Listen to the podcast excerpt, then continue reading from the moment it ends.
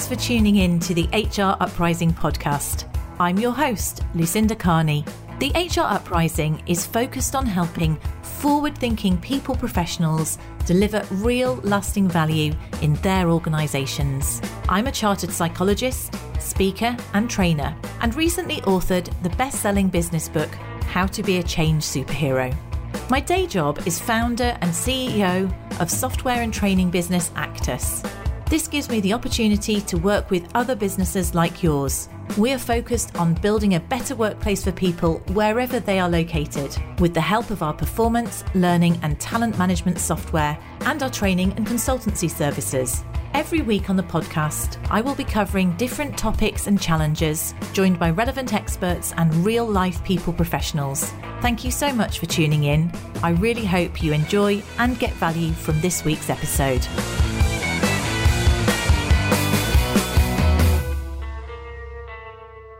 Hello, and welcome to this week's HR Uprising podcast. And thank you so much for joining today. The topic that we're going to focus in on is five essential talent management strategies for a virtual world.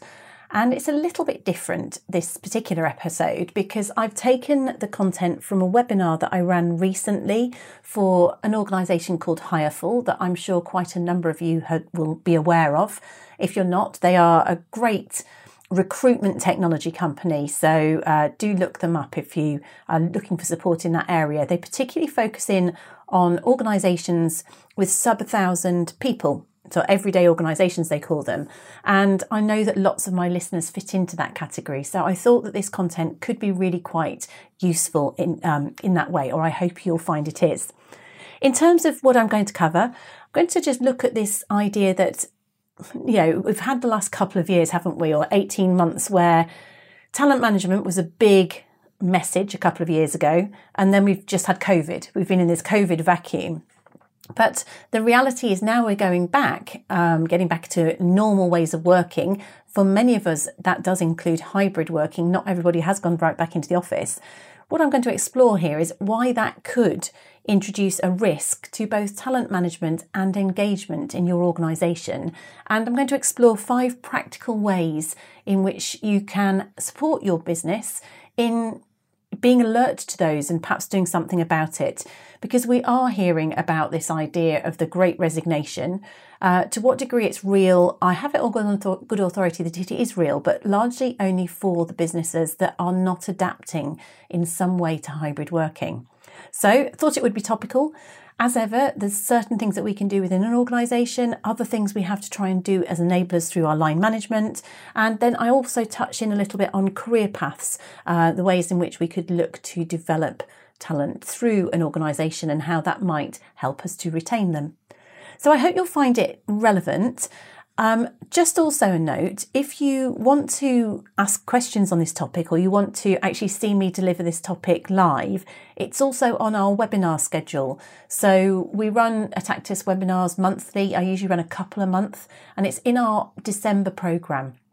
So if you want to see more about that, you'll be able to see the link on the HR Uprising website. We'll take you there so you can find it. But I think from memory, it's coming out about the 8th of December. So if you want to join, and um, the webinars, of course, are very, very interactive that I run. Uh, so you can ask questions all the way through, people chat all the way through.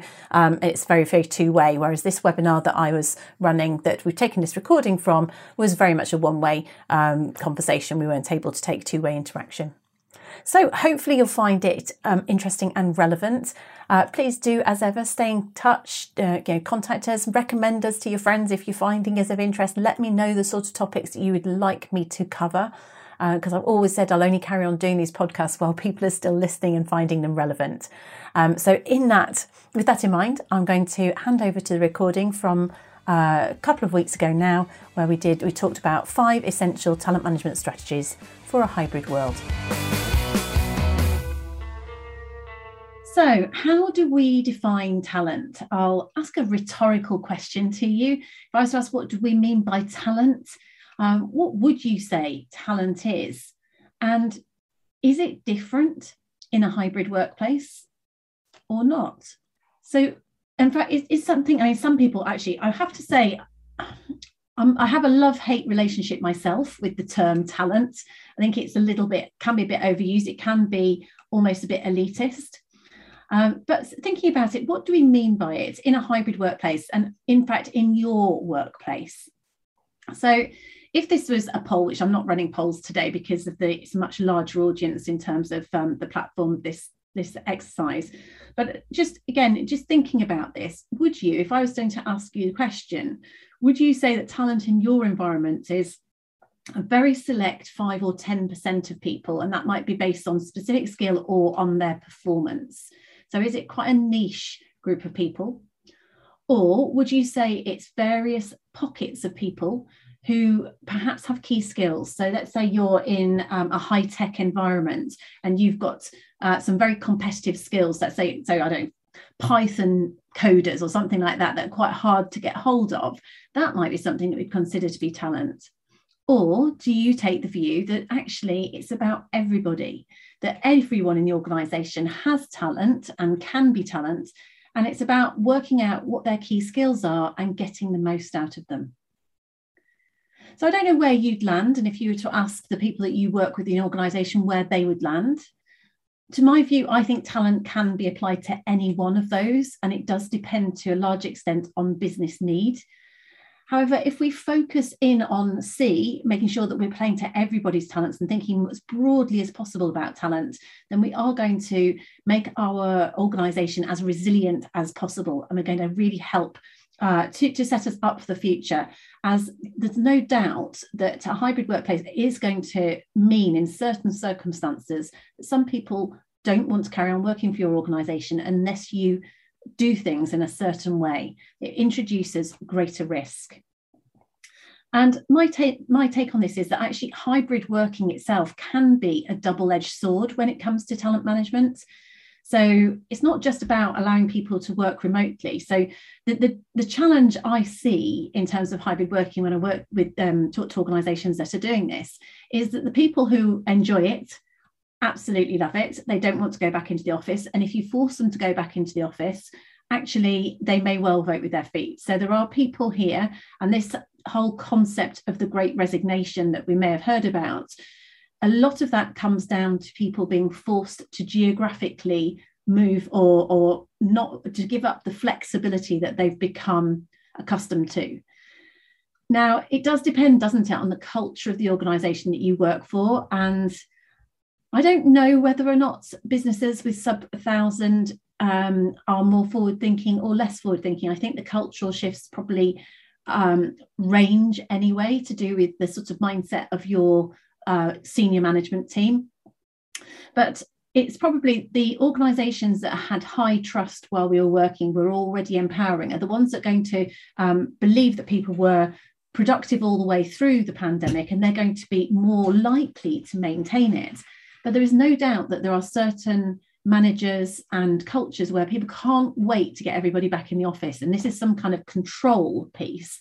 And that to me is a real risk uh, because certain people who really appreciate that empowerment are going to choose to move. I already know people who are talking to each other and saying, you know, I, I, you know, I do like the organisation. I do, I would stay. I would stay, but I'm not prepared to go into London five days a week. Now, and so it's double-edged sword. So it's hybrid. So it's great. Actually, we can be productive. We can work remotely, but the disadvantage and advantage here is that all of a sudden, if we say that actually the job that previously had to be in office, now you can do it remotely, that means brilliant. That means you could suddenly recruit somebody. Let's say you're based in the Southeast. Previously, you had to look for people within a 60, 80, 100 mile radius. You could now recruit somebody in Scotland and they could come and operate within your business and be productive if you've embraced hybrid working and that flexibility. Conversely, of course, someone in your organization who was working for you um, quite happily, they could also go and choose and work somewhere else now in Scotland. Let's say they're based in the southeast and they can take a job up in Scotland, whether they choose to move or otherwise.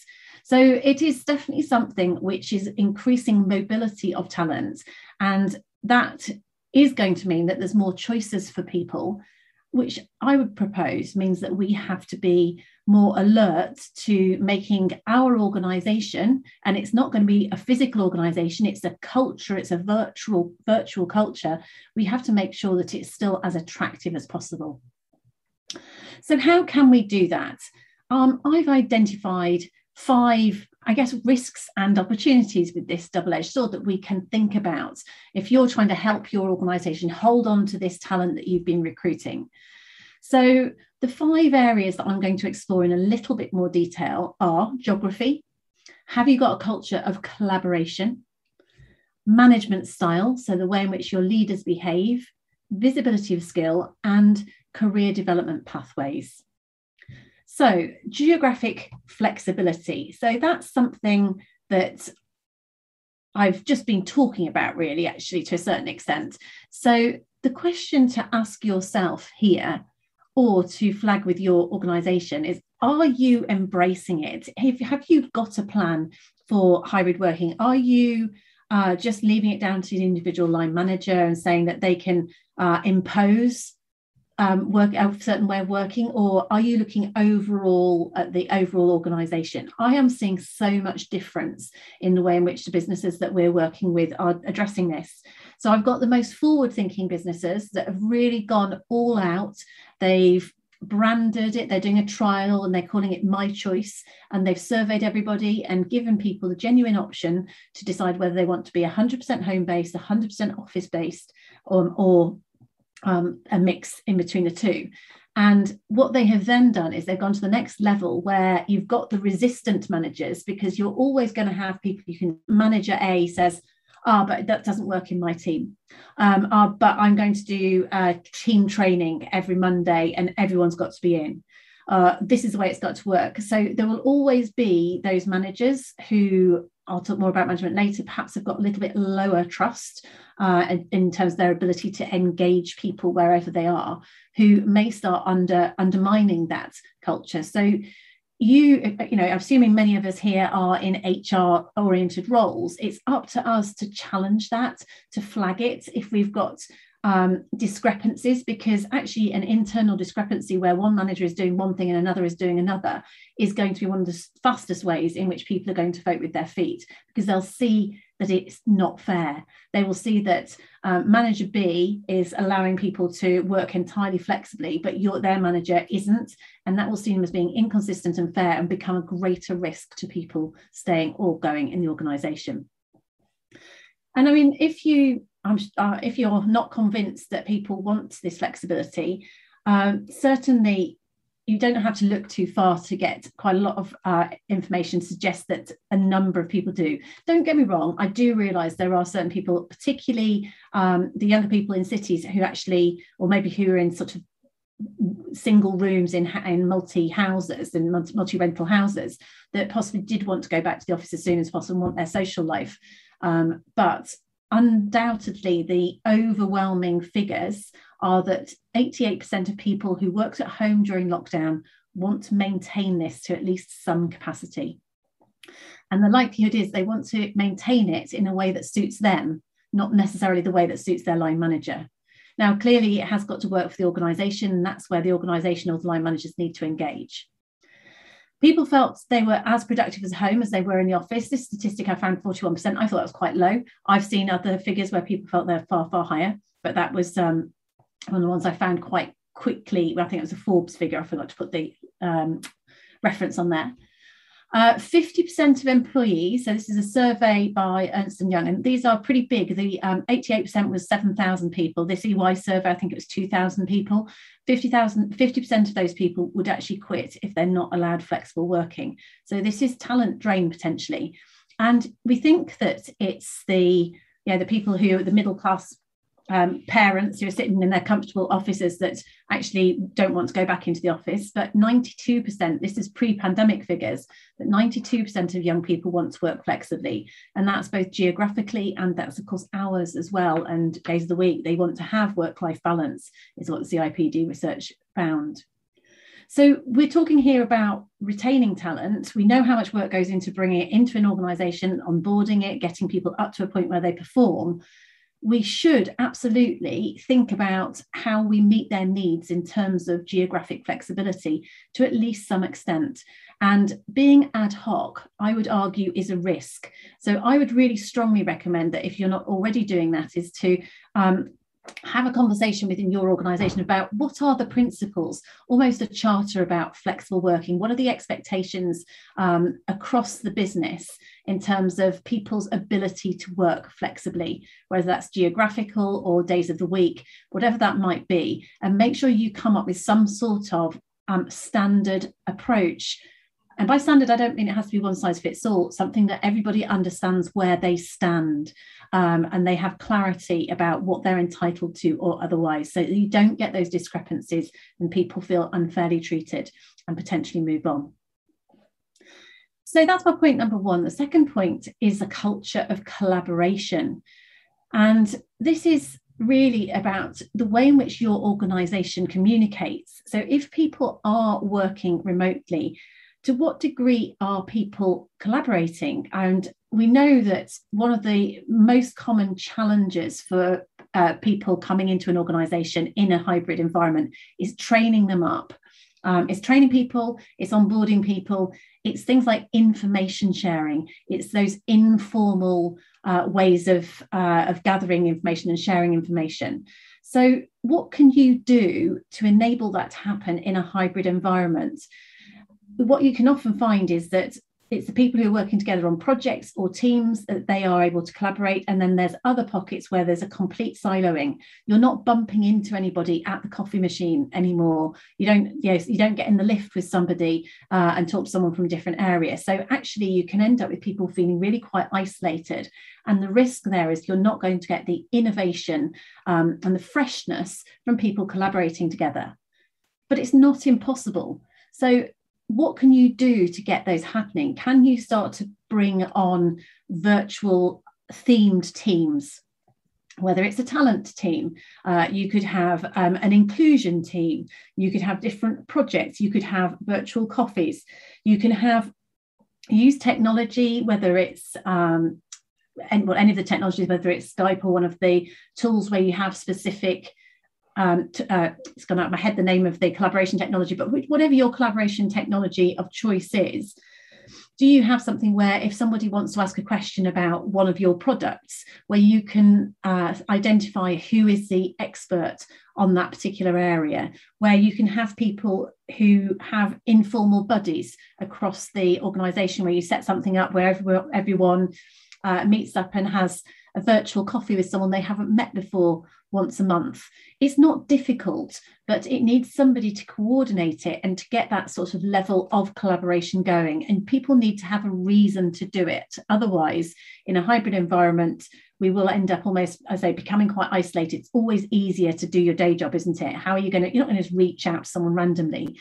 So, how can we create that culture of collaboration, come up with reasons why people share, reward collaboration, even though it's in a virtual environment? And come up these ways in which virtual teams can can share information and you can start to break down those barriers um, that may have, be, have become established. And remember, the why is that so important? It's not just about sharing ideas. One of the main aspects, in fact, I saw this. Um, it was it was out on LinkedIn actually. I didn't take a photo of it of the the recent survey of what keeps people in an organisation, and having a sense of belonging is that was the highest actual driver. You wouldn't think it's not about reward, it's not even about your line manager. It was having a sense of belonging was the strongest driver in terms of why people would stay or leave an organization if they don't have a sense of belonging. So the real risk that we have with hybrid working is that people no longer believe or belong to the organization. They don't necessarily feel part of it. They're not going into that office with the logo and wearing the lanyard around their neck. They're sitting at their home and they're working as an individual contributor. So, collaboration is about where we feel part of a team, we feel part of something. It gives us a sense of belonging, and that is going to be a key way in which you keep people in the organization. So, don't forget, it's not just about collaborating for an output, it's actually about collaborating so that people have a true sense of belonging and want to stay as part of that team and that organization. Moving on to people management. so earlier this year, we did some research and we asked people what they found in terms of people management was particularly important when working remotely. And we found they broke it down and gave people a list of all the different types of people management behaviors that you might um, put in place. And we found that actually every single part of people management was rated as significantly more important or, or equally important when working remotely. Now, know, so okay, so what?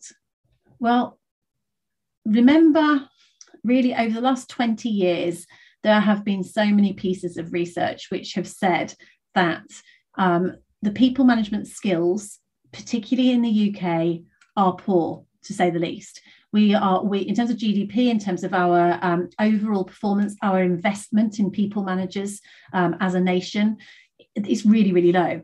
Um, so we it's not not something to be proud of. We're not seen as having um, highly skilled managers. The other key risk is we all know about the term engagement. So employee engagement if you look at what actually drives employee engagement and engagement is linked to retention it's linked to performance and productivity etc etc it's linked to everything customer satisfaction. Um, employee engagement is directly related to the quality of people management. So if you draw the logical conclusion here, we don't have greatly skilled people managers, and that's when people were in the same place. That's when it was face to face.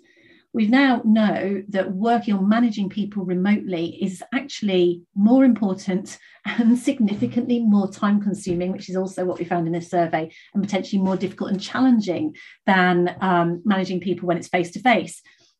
I don't know whether it really is more challenging. I think it's maybe that presenteeism made managers feel you could get away with it.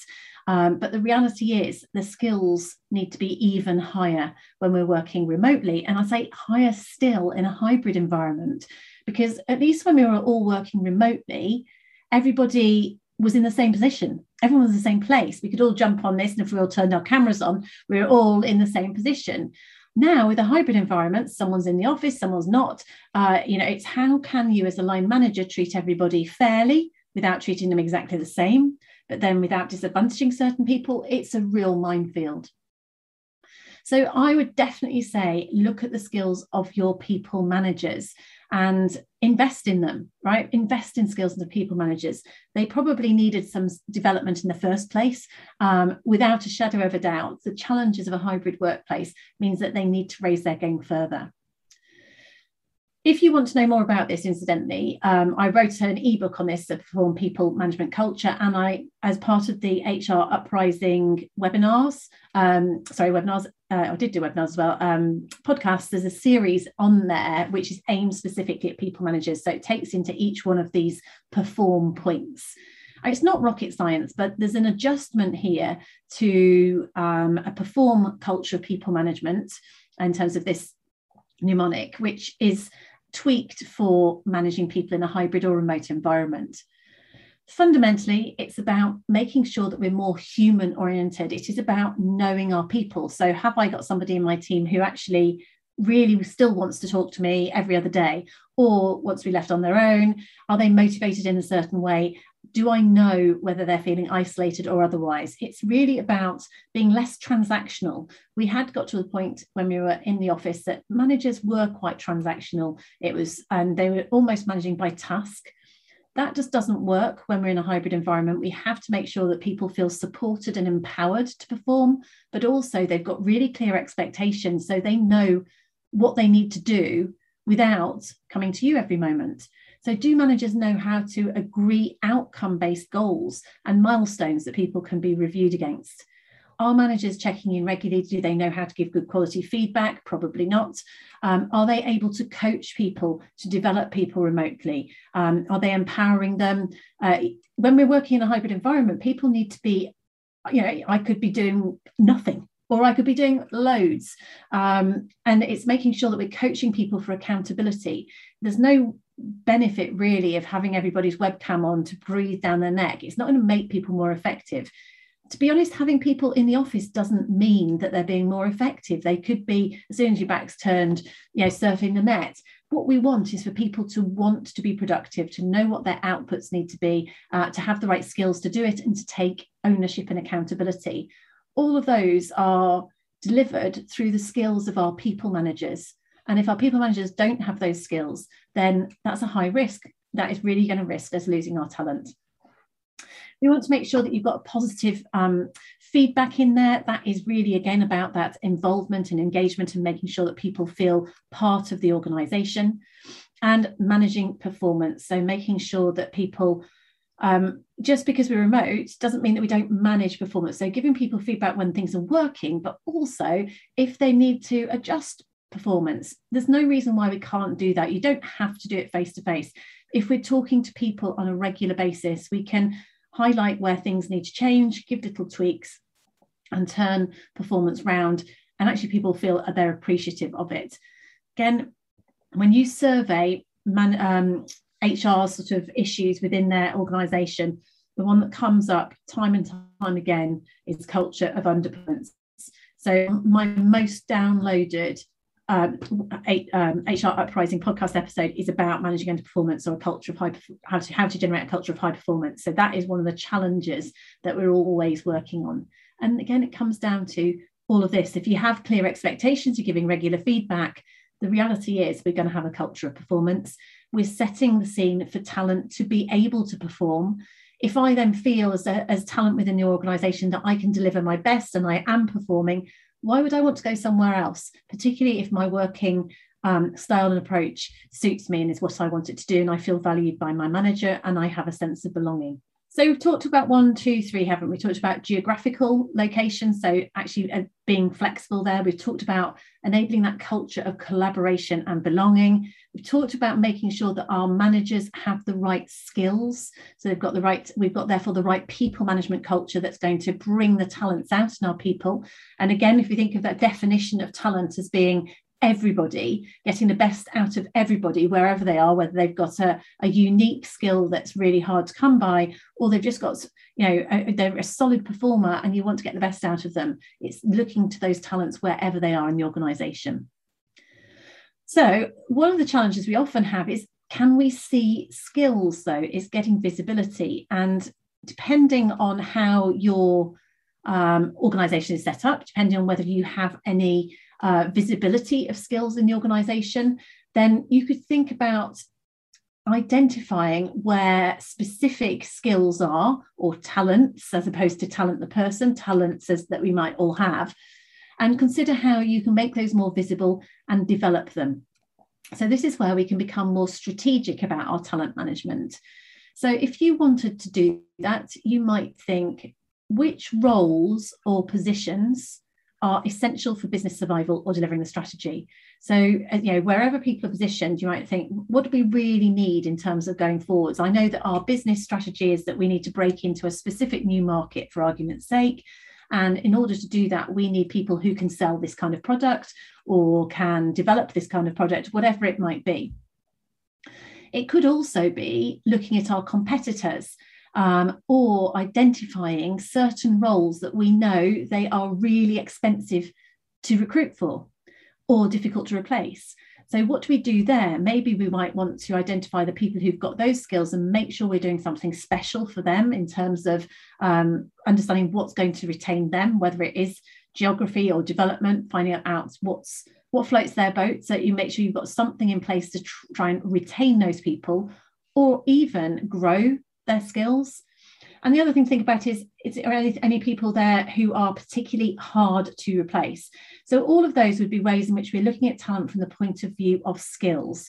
Now, you can you can do this on a spreadsheet, uh, depending on the size of your organisation. If you if you have a system like ours and Actus what we can do is we can do skills. You can actually do a talent profile but you could do something like this manually. So could you identify who has got key skills in your business? It may be that you have something if you've got um, the Microsoft suite, for example, in 365, there's certain areas there where you can get people to put profiles in place, or it's their LinkedIn, it's their internal LinkedIn.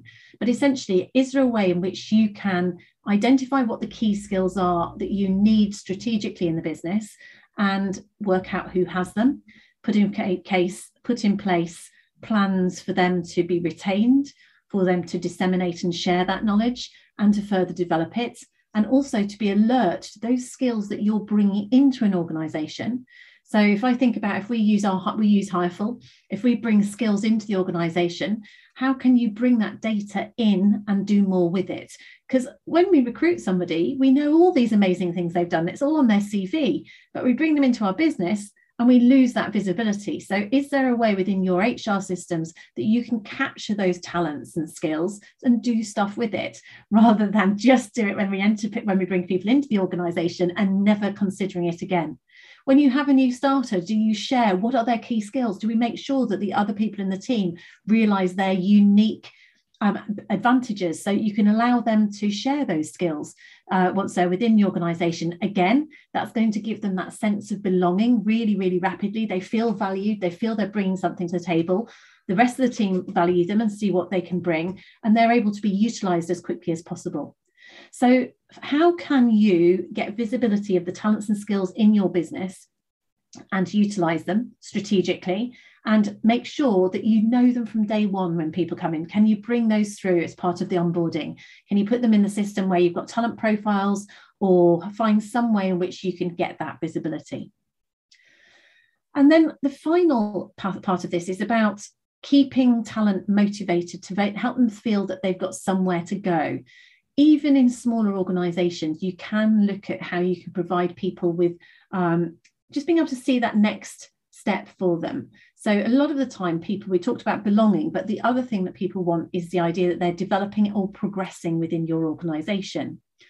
So what you could do here is define what I'm going to call a virtual career pathway. Now, this idea here, it's inspired by the book, The um, Leadership Pipeline, which I actually read about 20 years ago. And I applied this when I worked for Siemens, and it was a really, really useful model. Now, they talk about the leadership pipeline in terms of people going up the organization, in terms of being people managers. And this in itself is quite an interesting point when it comes to talent.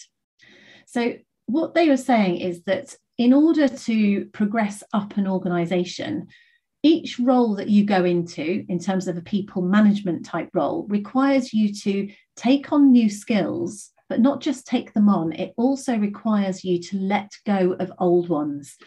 So, for example, that first transition, moving from a team member to a team leader, that's actually one of the most complicated. Um, that's one of the most complicated uh, transitions because you have to take off that hat, which is it's all about me, it's about my performance targets, it's about my day job, and you have to switch into getting results through others it's a particularly challenging role because sometimes you have people who are sort of player managers.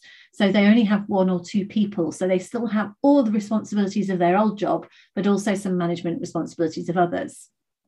Now, that change, that particular transition, I think is particularly tricky because it does require you to want to be a people manager as opposed to people who just want the status increase. And I'll come on to what you can do about that more so.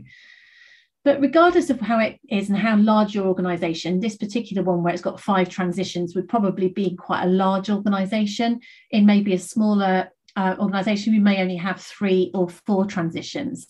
But you can see that as you go up the um, up each one, you need to take on new skills, you need to learn new skills. So you need to develop people and also potentially let go of older ones. So as we go up to cost center manager, it's more about commercial awareness, but it's perhaps letting go of some of the detail. It's about getting results through team leaders. It's not about micromanaging. And then at functional roles, um, this is more about looking out of the organization, not just um, within the organization. So seeing the bigger picture, being more strategic. And again, those are skills and competencies that people can develop.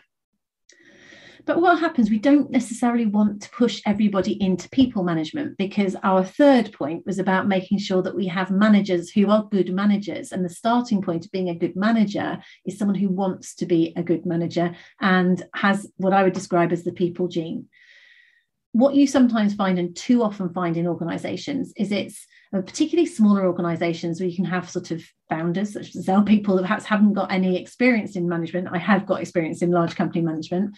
But you've got people who end up in leadership roles really without um, the knowledge of what it is to be a leader. And sometimes it would be better to take the people away from them and create a career pathway for people who are specialists.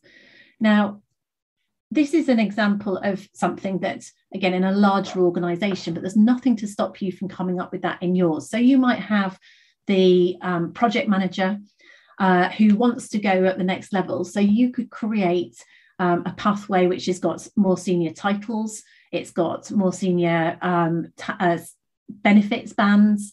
Maybe people get different types of flexible working depends on whatever it might be, but whatever the benefits might be, and you need to listen to your people that they would find beneficial, there's nothing to stop you from creating a pathway. And if I was to lay those first two on each other, you can see that this one's going from right to left and this one's going from left to right. You would end up having a pathway where they both go up together. And essentially, even though one of them, let's say the principal project manager um, or principal technician, doesn't manage others, they've got the same status and they can always see that next bit of development. So, how could you create that virtual career pathway within your organization so that once your talent gets to the point where they feel they've mastered that particular job and they look around and go, oh, yeah, but it's dead man's shoes. I want to go to the next job. What am I going to do next? Giving them something to aim for within your organization as opposed to them actually voting with their feet and leaving the organization. So you can come up with this sort of pathway, and then you might want to overlay some sort of development on top of that. So again, this is the sort of thing that we offer, and, um, I've done myself in um, organizations where you'd come up with specific courses that are appropriate to that transition. So if you're someone who is a team member and you want to go into your first team leader role, it's all about your personal impact. When you're in your first team leader role, it's really all about those people management skills as we go up the ladder, it's more about commercial awareness. And then once people become more senior, often the development there is personalized to the individual as opposed to broader. Clearly, again, this is something that needs to fit your um, organization. It's not one size fits all, but you can get the idea here. But ideally, what the point of this is to give the talent in your organization something to aim for so they can see that they have got a really exciting future within your business rather than having to vote outside it. So that concludes my five virtual talent management strategies. Um, we've mentioned geography in terms of flexibility, we've mentioned collaboration, we've mentioned management style, how you can have visibility of talent and skill, and also creating career pathways for your organisation. I really hope you found this week's episode useful and enjoyable. If you did, perhaps you could recommend us to a friend or colleague, or give us a review on your platform of choice. It really helps new listeners to find us. Now, you can access links to any of the information mentioned in this show via the website www.hruprising.com. Further free resources are also available at www.actus.co.uk. There you can also find out more about our software and training solutions. Finally, why not join our LinkedIn group, the HR Uprising, to share ideas and collaborate with other like minded people professionals? Thank you for listening to the HR Uprising podcast.